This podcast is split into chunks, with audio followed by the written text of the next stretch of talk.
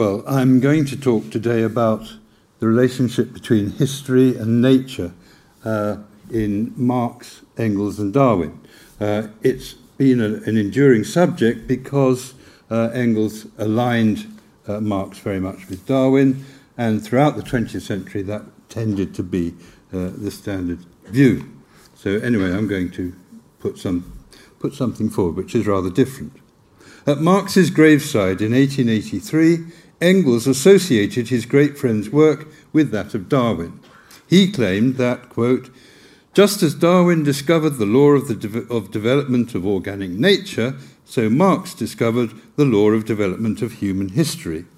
This association was reinforced in the 20th century by the publication in 1931 of a letter supposedly from Darwin to Marx, politely rejecting a proposal to dedicate him to him uh, the second edition of Capital. Even for commentators at the time, it was a mystery why this proposal should have been made in 1880 which was seven years after the book had appeared. But commentators from Isaiah Berlin onwards accepted the dedication story. It was only in the 1980s that the myth of Marx's proposed dedication to Darwin was finally laid to rest as a result of careful research by Margaret Fay.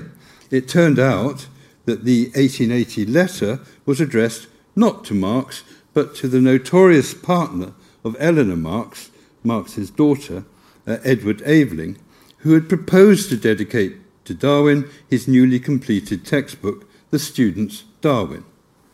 In this lecture, I shall argue that Marx's theory of history contradicts Darwin's conception of nature in ways which cannot be reconciled. The question then arises why did Marx in the 1870s apparently acquiesce in Engels' assert, asserted alignment between the two theories? And why was this alignment between Darwin and Marx quickly accepted?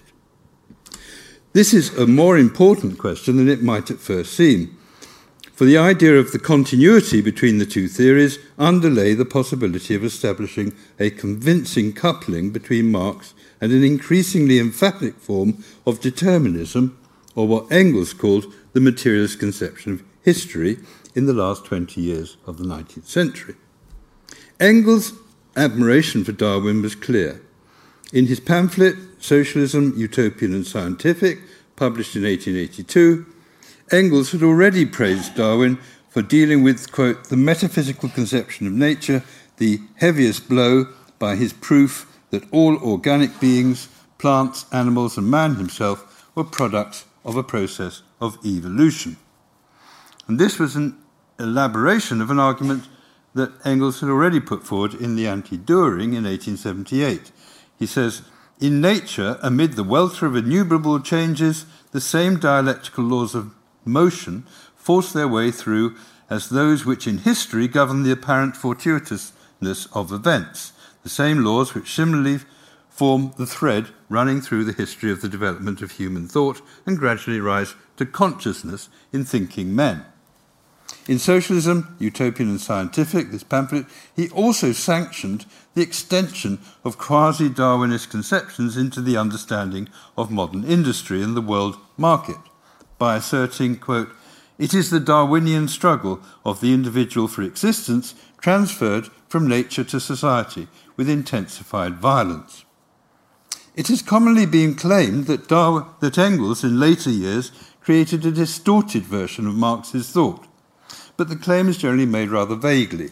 George Lichtheim, for instance, asserted without much dif- detail that the philosophy of the later Engels was heavily indebted to positivism, while Shlomo Avineri claimed, quote, the origin of Engels' views were to be found in a vulgarized version of Darwinism and biology with the Hegelian terminology as a shallow veneer. I shall argue that the difference between the assumptions of Marx and Engels are not satisfactorily explained by references to Darwin or positivism. Such differences were already present in the mid 1840s when Engels and Marx first met, and they clearly, therefore, preceded uh, any German or European impact made by Darwin or by the positivist, positivist philosopher Auguste Comte. The affinity with Darwin and his desire to align him with Marx came easily to Engels. He had already adopted a conception of man as a natural being from the time of his closeness to Owenism, the followers of Robert Owen.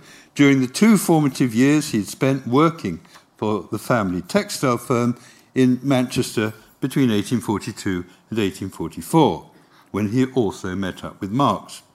Although uh, he had consorted with uh, Bruno Bauer and other young Hegelians in Berlin in 1842, his Hegelianism was relatively superficial. Engels' distinctive voice emerged not within the young Hegelian circles of Berlin, but rather in Manchester. It was there that he regularly attended Owenite debates and became more conversant with Owenite philosophical assumptions voiced in the Man- Manchester School of Science than with the philosophical tradition of German idealism. In 1843, Engels declared his closeness to the Owenites, or the English socialists as they were called, with whom in 1843, quote, he agreed on almost every question. What particularly drew Engels to the Owenites was their opposition to competition, particularly in economic life. The essential characteristics of competition was the separation of interests. In trade, the aim was, quote, to buy cheap and sell dear, and thus to create diametrically opposed interests in every exchange. Free trade would make this system universal. This ignominious war of competition had done its best to dissolve nationalities, to universalize enmity, to transform mankind into a horde of, as it was called, ravenous beasts. It would go on to produce the dissolution of the family through the factory system. The Owenite criticism of competition and commercial society was built upon the prevailing assumptions of Anglo French uh, sensationalism and materialism in the 18th and early 19th century. Man, according to this account, was an animal, a natural being who pursued pleasure and avoided pain. His or her character was shaped by the environment in which he or she was raised. As Robert Owen himself put it in his book, The New View of Society in 1813, man was born with a desire to obtain happiness and also endowed with faculties which enabled him to, quote, receive, convey, and compare ideas. The ideas themselves, however, came from outside. Quote, the knowledge which man receives is derived from the objects around him, and chiefly from the example and instruction of his immediate predecessors. Owen's main law was that, quote, the character of man is formed for him and not by him. Improvement would be brought about by the removal of harmful religious ideas, by better method, methods of education, and the increase of scientific knowledge. In this way, changes in the environment would lead to a transformation of human nature and an increase in human happiness. But Engels went beyond the Owenite critique of competition in two ways. First, by following the French socialist Proudhon in ascribing the contradictions of political economy to the corrosive logic of private property. And secondly, by following uh, the German philosopher Ludwig Feuerbach in relating the development of private property and competition to, quote, the unconscious condition of mankind. What distinguished man from animal in Feuerbach's theory was not consciousness, but what he called species consciousness. Man's lack of species consciousness, his loss of humanity, was ascribed to, quote, the inversion associated uh, with, uh, with religion in Feuerbach's theory of abstraction, or in the radical gloss added by the Hegelians like Engels and Moses Hess, with the establishment of money and private property. In the Critique of Political Economy, which Engels wrote for the Deutsch Französische Jahrbucher in 1844, and which first attracted Marx's attention to the subject, Engels argued that for the past 80 years, as a result of competition, trade crises had arrived just as regularly as the Great Plagues did in the past, and they have brought more misery and immorality in their train uh, than the latter. This constant alternation of overstimulation and flagging goes on unendingly, he wrote. This law is purely a law of nature and not a law of the mind, a natural law based on the unconsciousness of the participants. But it would finally result in a social revolution such as, as has never been dreamt of in the philosophy of economists, as a process of, a, a process of self destruction would usher in a new world. Engels wrote, The great transformation to which the century is moving, the reconciliation of mankind with nature and with itself. If the origins of Engels' enthusiasm for Darwin could be traced back to his earlier Owenite conceptions of man as a natural being propelled forward by the promptings of nature, what, conversely, explains Marx's much more reluctant uh, acknowledgement of Darwin. There is no doubt that Marx, probably at Engels' prompting, sent Darwin a complimentary copy of the second edition of Capital in 1873. It's also true, no doubt, that he and his family enjoyed the discomfort that Darwin had created for the conventional Christianity of Victorian society. But the idea of a deeper intellectual affinity between the two thinkers is forced. While there is good reason to believe that Engels' writings about history and nature could, from the beginning, be strongly aligned uh, with Darwin's later conception of natural history, the same could not be said of Marx. The best that Marx could observe in relation to Darwin's Origin of the Species was that, quote, Darwin's book suits my purposes in that it provides a basis in natural science for the historical class struggle. But when prompted by Engels' enthusiasm to take another look at the book, his acknowledgement was somewhat backhanded and his stance was rather ironic. He says, he said, It is remarkable how Darwin rediscovers among the beasts and plants the society of England, with its division of labour, competition, opening up of new markets, inventions, and the Malthusian struggle for existence. Marx showed much more enthusiasm for a book written uh, a, uh, a, year or two later by a man called Pierre Trémaux, Origine et transformation de l'homme et des autres êtres, Origins and Transformation of Man and Other Beings. This appeared in, appeared in 1865. This book, he argued, represented, quote, a quote, a very significant advance over Darwin. And he went on, its historical and practical application uh, were far more significant and pregnant than Darwin, especially in the finding uh, that, um, especially in its finding that, that nationality possessed a basis in nature. Trémaux claimed that the physical features of the earth were responsible for the differentiation of the species, and secondly, that merely transitional forms encountered rapid extinction in comparison with the slow development and subsequent fixity of the species. In response to Marx, Engels wrote dismissively in October 1865 that there was nothing to Trémaux's theory because he knew nothing about geology and was incapable of historical critique.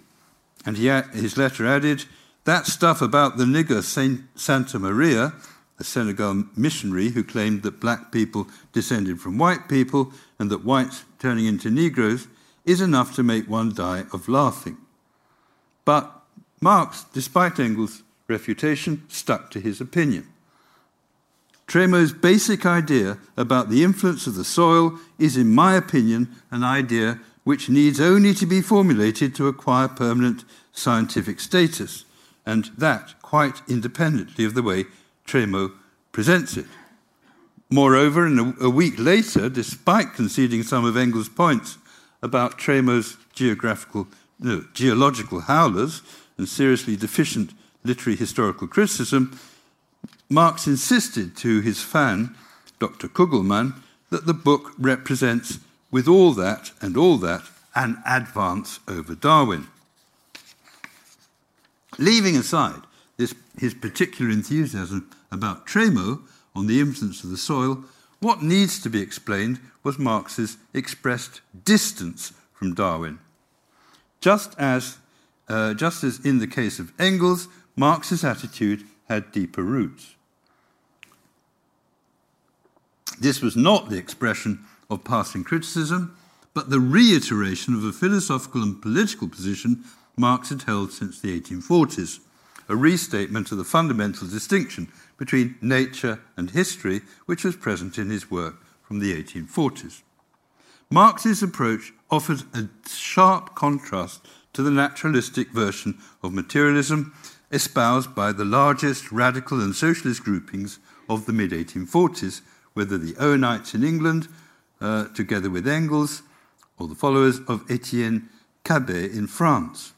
Their starting point, standard in England from the time of Locke through to Bentham, prevalent among the uh, philosophe and the ideologue in France, as well as the followers of Spinoza in Germany, was a conception of man as a natural being, a contrast above all to the orthodox Christian emphasis upon original sin. In this approach, man was a product of his environment, a consumer governed by his appetites and needs. By improving this environment through better education, a more enlightened attitude towards reward and punishment, it would be possible to transform human nature and increase the extent of human happiness. Marx's alternative, which was elaborated in the so called Economic and Philosophical Manuscripts of 1844, was to apply the insights of German idealism to the understanding of labour, to recuperate its emphasis upon activity and man's position as a producer. Most striking was the connection made in these writings between two areas of discourse hitherto unrelated to each other. On the one hand, the discussion of what was called the social question, the plight of the proletariat, which had developed in the 1830s and 40s, and the other, the world transforming significance accorded to labour in Hegel's phenomenology of the spirit. By making this connection, Marx identified socialism with human self activity, as it had been invoked in the idealist tradition following the philosophical revolution accomplished by Kant. Just to give you a very quick notion of Kant's idea, Kant's position had been clearly elaborated in an essay of, 1786, which reinterpreted the story of the fall as a parable about man's escape from a natural condition. And Kant says, despite the yearning to escape the wretchedness of his condition, between him and that imagined place of bliss, restless reason would interpose itself irresistibly impelling him to develop the faculties implanted within him.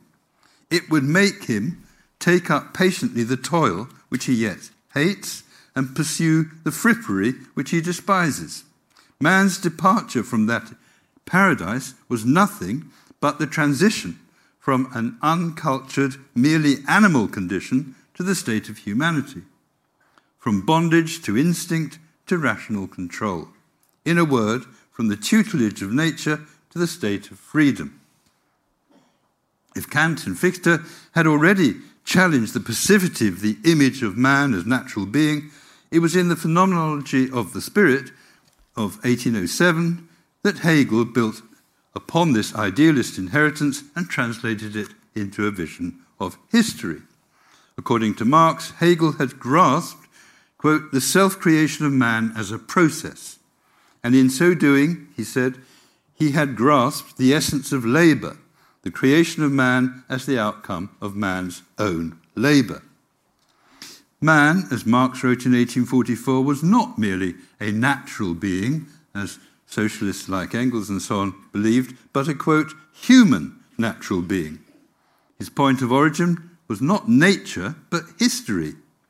Unlike animals, man made his activity the object of his will.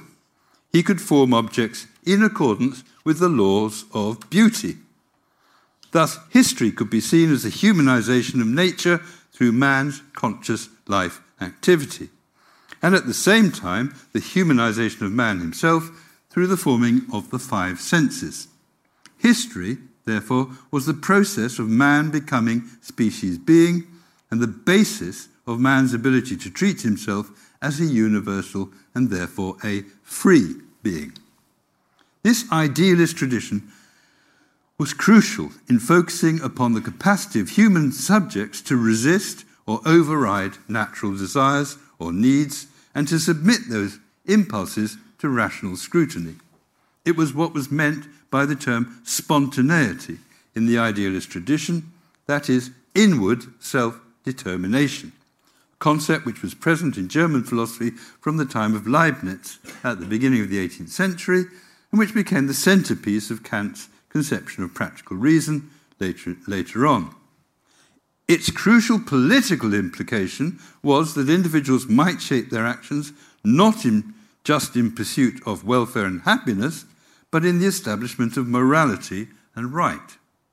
One of Hegel's crucial achievements in the phenomenology was to show how the concept of right might extend beyond the conscience of the individual and become embodied in institutions, in interpersonal relations, and form the basis of what he called Sittlichkeit, or uh, ethical life, as it's translated in English.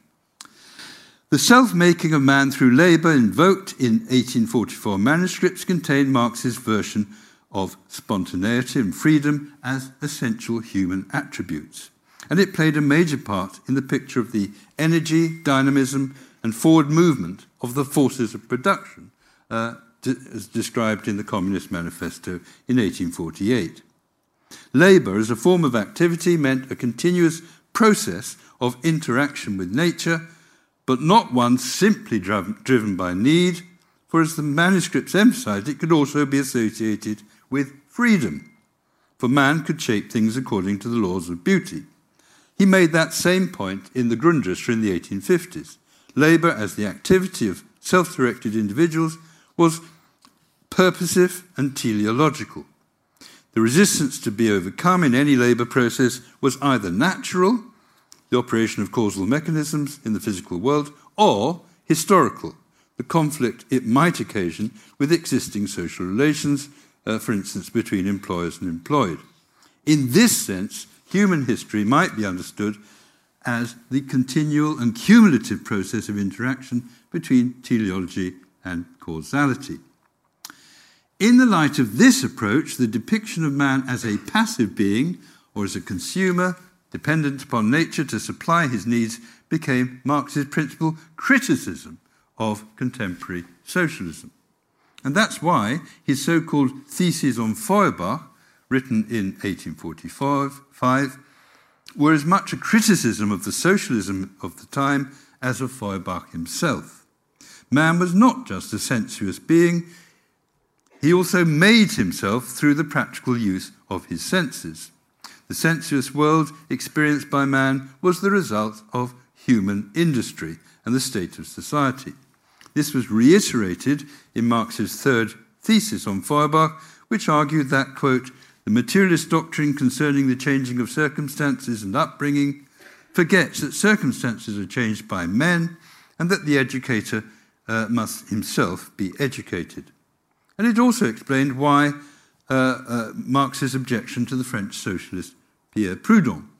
The labour question was not simply about consumption or wages, as Proudhon seemed to think. The ambition of organized workers was not simply to attain greater happiness through the acquisition of more material goods, but to change productive relations. True communism was, quote, the positive transcendence of private property as human self estrangement. It was the idea that freedom was self activity and that the capacity to produce was man's most essential characteristic that led, man, that led Marx in 1844 to conclude that estranged labour formed the basis of all other forms of estrangement, and therefore the whole of human servitude was involved in the relation between the worker and production. For estranged labour was the inversion of what he called conscious life activity. Man's essential being became a mere means to his existence. In Kantian terms, this meant that wage work should be considered as a form of heteronomy, an inversion of freedom that is conceived as the self activity of the producer. In the light of the strong distinction he made between history and nature, particularly in his 1844 writings, evidence of Marx's philosophical distance from Darwin in the 1860s is no longer surprising. Darwin did not believe that history possessed any unilinear meaning or direction. As he, as Darwin wrote in The Descent of Man in 1871, I believe in no fixed law of development. And Marx objected that Darwin seemed to consider progress as being merely accidental, and that histor- historical and political applications of his work were comparatively insignificant. It is clear, therefore, that the differences of attitude towards Darwin between Marx and Engels in the 1860s are best understood as the continuation of an earlier and important division of opinion, though one that they never explicitly articulated beginning in the 1840s. The focal point of difference then concerned interpretation of Malthus, which, as in the case of Darwin, raised similar questions about the relationship between history and nature. The divergent positions mattered because it became of practical importance in the definition of what became known in the 20th century, particularly as Marxism, a, a process which in the politics of in which the politics of Marx and the broader philosophy which underlay it became submerged beneath the nature based viewpoint of Engels. The significance and extent of the difference between Marx and Engels on these questions has not generally been discussed historians have tended to treat the discussion of Malthus, found in the writings of Marx and Engels, as part of a single shared critique. This was the emphasis found in Ronald Meek's Marx and Engels on Malthus in, 18, in 1953, a standard anthology which highlighted both the supposed monstrosity of Malthus and stressed his role as the defender of bourgeois class interest. Closer examination of relevant texts suggests, however, important differences of approach between Marx and Engels. Initially, Marx was happy to reiterate the attack on Malthus, which Engels had originally developed in his critique of, of uh, political economy in 1843. In 1844, for instance, in an essay attacking uh, one of the young Hegelians, Arnold Ruge, Marx derided the acceptance by the English Parliament of Malthus's, quote, philanthropic theory, according to which, quote, pauperism in general was an eternal law of le- nature and was defined as poverty which the workers have brought upon themselves by their own fault, and treated, therefore, not as a misfortune to be alleviated, but as a crime which has to be suppressed and punished. Marx and Engels' agreement on the reactionary character of Malthusianism obscured differences of political of philosophical formation, particularly again on this question about history and nature. On this question, the fundamental difference was between, on the one hand, Engels, Malthus, and Owen, and on the other hand, uh, Marx. Malthus himself, it's important to remember, like Robert Owen and, and later Engels, believed that man was a passive being shaped by nature.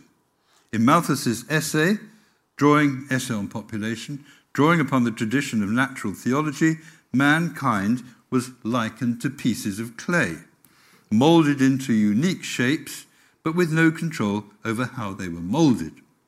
The nature he discussed had been specifically designed by God. Ultimately, the advance from savagery to civilization was not a human achievement. This advance had been the effect of, quote, a mighty process of God, a process necessary to awaken inert, chaotic matter into spirit. In Owen's thought, man's determination by an external environment governed by competition was the product of ignorance and could be remedied by science and education.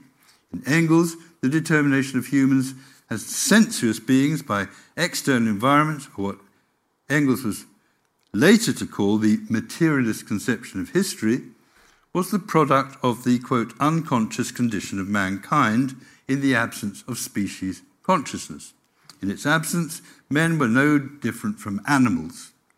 This unconscious state of mankind was to be ascribed to the distortions produced by religion and private property. As the result of this lack of species consciousness, man, like any other animal, was a creature wholly determined by nature. In Marx, by contrast, human history remained distinct from natural history, whether man possessed species consciousness or not.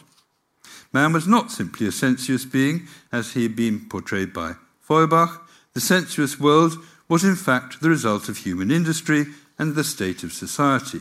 Man was determined not by nature but by history, even if that history had taken a perverse form. Competition and the capitalist mode of production had nothing to do with nature. In subsequent writings in the 1850s and 60s, Marx remained as insistent as he had been in 1844 that history and nature must be kept apart. In the Grundrisse, which was his first draft of Capital, uh, written in, 18, or in 1857, his principal criticism, directed at the theory of population, was Malthus's attempt to conflate, once again, history and nature. Not only did uh, Malthus consider overpopulation as of the same kind in different historical phases of economic development, but he reduced, quote, to quote Marx, those very complicated and changing relations to one relation in which, on the one hand, the natural propagation of mankind, on the other, the natural propagation of edible plants or means of subsistence. And the, these two things confront each other as two natural series, the one geometric, the other arithmetic in progression. In this way, Malthus transforms historically distinct relations into an abstract numerical relation which he simply plucks out of thin air and which is based on neither natural or historical laws. And Marx goes on, the monkey, he calls him, went on, the monkey assumed that the increase of mankind is a purely natural process which requires external constraints or checks if it is not to proceed geometrically. In Capital, Marx again repeated his main point about the conflation of history and nature and at the same time added a sharper political edge. He says, It was, of course, far more convenient and much more in conformity with the interests of the ruling class, whom Malthus adored like a true priest, to explain this overpopulation by the eternal laws of nature rather than by the historical laws of capitalist development. By contrast, in Engels' later writings, the position he had taken over from Feuerbach remained. In the unconscious state of mankind, as in Malthus, though for different reasons, human and natural history are conflated. In his book called Anti Dühring, human society, as much as the natural world, was subject to, to the Darwinian struggle.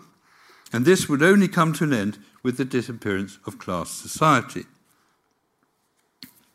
According to Engels, the struggle for individual existence disappears. Then, for the first time, man, in a certain sense, is finally marked off from the rest of the animal kingdom and emerges from mere animal conditions into really human ones. In the years immediately after Marx's death, Engels did his best to erase any perceived difference between his own thinking and that of Marx. But let us remember that Marx had never mentioned the materialist conception of history. This was a phrase of Engels. Yet Engels introduced it as part of a supposedly joint project. In 1885, in an essay on the history of the Communist League, Engels recalled his first extended meeting with Marx in Paris in, 18, in August 1844. He says, When I visited Marx in Paris in the summer of 1844, our complete agreement in all theoretical fields became evident, and our joint work dates from that time. And he went on, when in the spring of 1845 we, we met again, Marx had already fully developed his materialist theory in its main features. These claims were misleading. Marx and Engels converged on certain points of current interest the espousal of Feuerbach, though for somewhat different reasons, the adoption of a socialist rather than a republican agenda, and above all, a belief in the central importance of political economy. But Marx did not accept the fundamental continuity between natural and human history as argued by the Darwinists. Darwin's theory could not accommodate Marx's belief that the first form of human society, the village community, preceded private property, patriarchy, and therefore the class struggle as well. Class struggle and competition were not the result of nature driven necessity, but consequences of man making his history in alien circumstances. For Marx, man remained not just a natural being, but a human natural being whose engagement in social struggle was a product of a distinctively man made and man made social and cultural institutions. Class struggle and competition were not therefore to be regarded as resulting from the inherent animality of humans, but from heteronomy, the shaping of their behavior by alien forces. It was private property and patriarchy reinforced by religion which had reduced man to an apparently animal condition of which class struggle and competition were the expression. So now, just to sum up, state and, and try and place Marx um, in, into his own historical context in the, in the 19th century, something which is virtually never done. Stepping back from the late 19th century and 20th century trend to align Marx and Darwin, we should restore Marx uh, to the original historical and intellectual context in which he was formed. In this respect, it's important not only to situate back Marx back in the 19th century, but also to locate him more precisely in the generation to which he belonged. His was a generation of writers whose work on the transition from ancient to modern society preceded the impact of Darwin. It included Henry, Ma- Henry Maine, Bachofen, McLennan, Henry Morgan. Uh, all of these were born between 1818 and 1827. And what's interesting is that all were lawyers for whom the study of early or primitive society was not a branch of natural history, but of legal studies, of which political economy in the 19th century was often considered to be a part. The institutions upon which they focused, private property, the state, marriage, and the family, were also primarily legal so these writers were neither travel writers nor social anthropologists in a later sense, even if Morgan made contact with the American Iroquois and Maine became part of the Indian administration. Their sources, the sources of these writers, were mainly classical or biblical. They drew especially upon the Pentateuch, Roman law, and Greek mythology.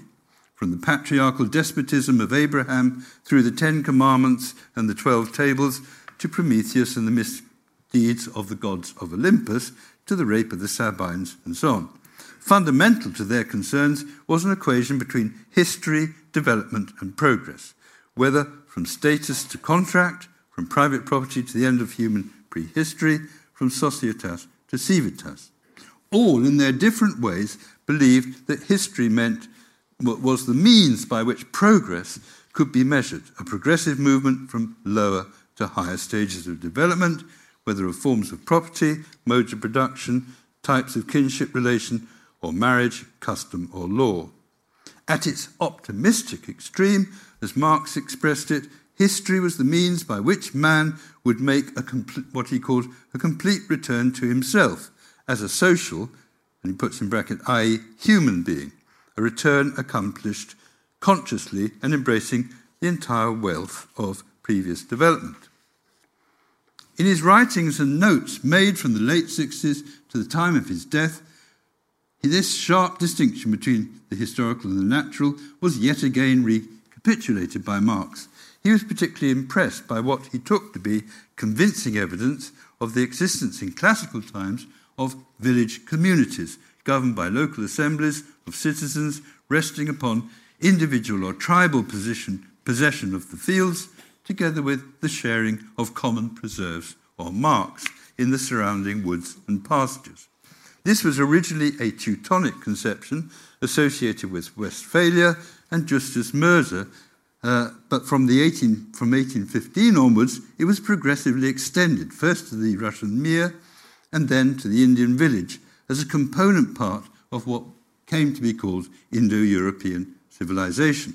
Such arguments were associated with a succession of writers uh, ranging from Karl Eichhorn, uh, August von Haxthausen, Joseph Grimm, and George von Maurer, to, Joseph Kem- to John Kemble and Henry Maine and Lewis Henry Morgan. Marx was particularly impressed by arguments for the antiquity and survival of the Russian peasant commune from Nikolai Chernyshevsky and his followers, and in response to a query from Vera Zasulich and the Group for the Emancipation of Labour in 1881, he committed himself to the defence of the Russian peasant commune and resistance to Russian capitalist development.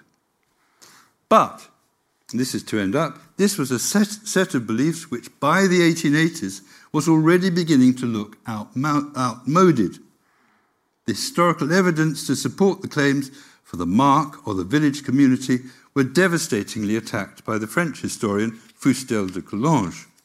In the case of the Russian mir, far from being a primitive form of communal property dating back to ancient times, Chicherin demonstrated that it was introduced, in fact, in 1592 as an act of despotic government by the Tsar Fedor Ivanovich. Engels was therefore on strong grounds when in 1894 he attacked Chernyshevsky for encouraging, quote, a faith in the miraculous power of the peasant commune to bring about a social renaissance. The alternative developed by Engels, along with many other disenchanted 1848 revolutionaries, was to place their hopes of progress in, in a form of materialism which was allegedly in tune with the discoveries of natural science. It was not therefore surprising that the new generation of socialists of the 1870s and 80s were happy to accept Engels' claim that, quote, when I visited Marx in Paris in the summer of 1844, our complete agreement in all theoretical fields became evident, and our joint work dates from this time. Engels' approach opened the way for the next generation to adopt a wholly Darwinian re- reading of what they understood to be a Marxist understanding of history. According to Plekhanov, the reputed father of Russian Marxism, politics and the relations of production were of secondary importance. Both economy and psychology, as Plekhanov defined them, were products of, quote, the state of productive forces now equated with the struggle for existence. The struggle for existence creates their economy, and on the same basis arises their psychology as well. Similarly, Karl Kautsky, editor of the Neue Zeit and major Marxist theorist of the Second International, made an even bolder conflation between human and natural history. He was particularly concerned to locate, uh, to prove the universality of the quote, social instincts, whether in plant, animal, or human world. It was these organic instances, in, sorry, it was these organic instincts and drives which Kautsky thought to underlie what philosophers had defined as ethics. In the 20th century, this assumption of a joint theory became a canonical point of orthodoxy among communists, determined to defend the seamless unity of what they called Marxism.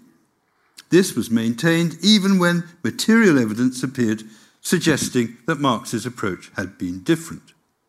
In 1911, going through papers of Marx's son in law, uh, uh, Paul Lafargue, the pioneer Marx scholar David Riazanov came across several drafts of Marx's letter to Vera Zasulich, which endorsed what had subsequently become known as the Narodnik or populist defense of the viability of the peasant commune. And in, 80, and in 1923, Marx's actual letter turned up. But so thoroughly had Engels, the materialist and Darwinist reading of Marx triumphed that none of the surviving members of the uh, Geneva Group for the Emancipation of Labour remembered receiving such a letter. Uh, so they actually denied having received a letter from Marx, uh, which was his major statement of position. So there uh, I will end it. Thank you very much.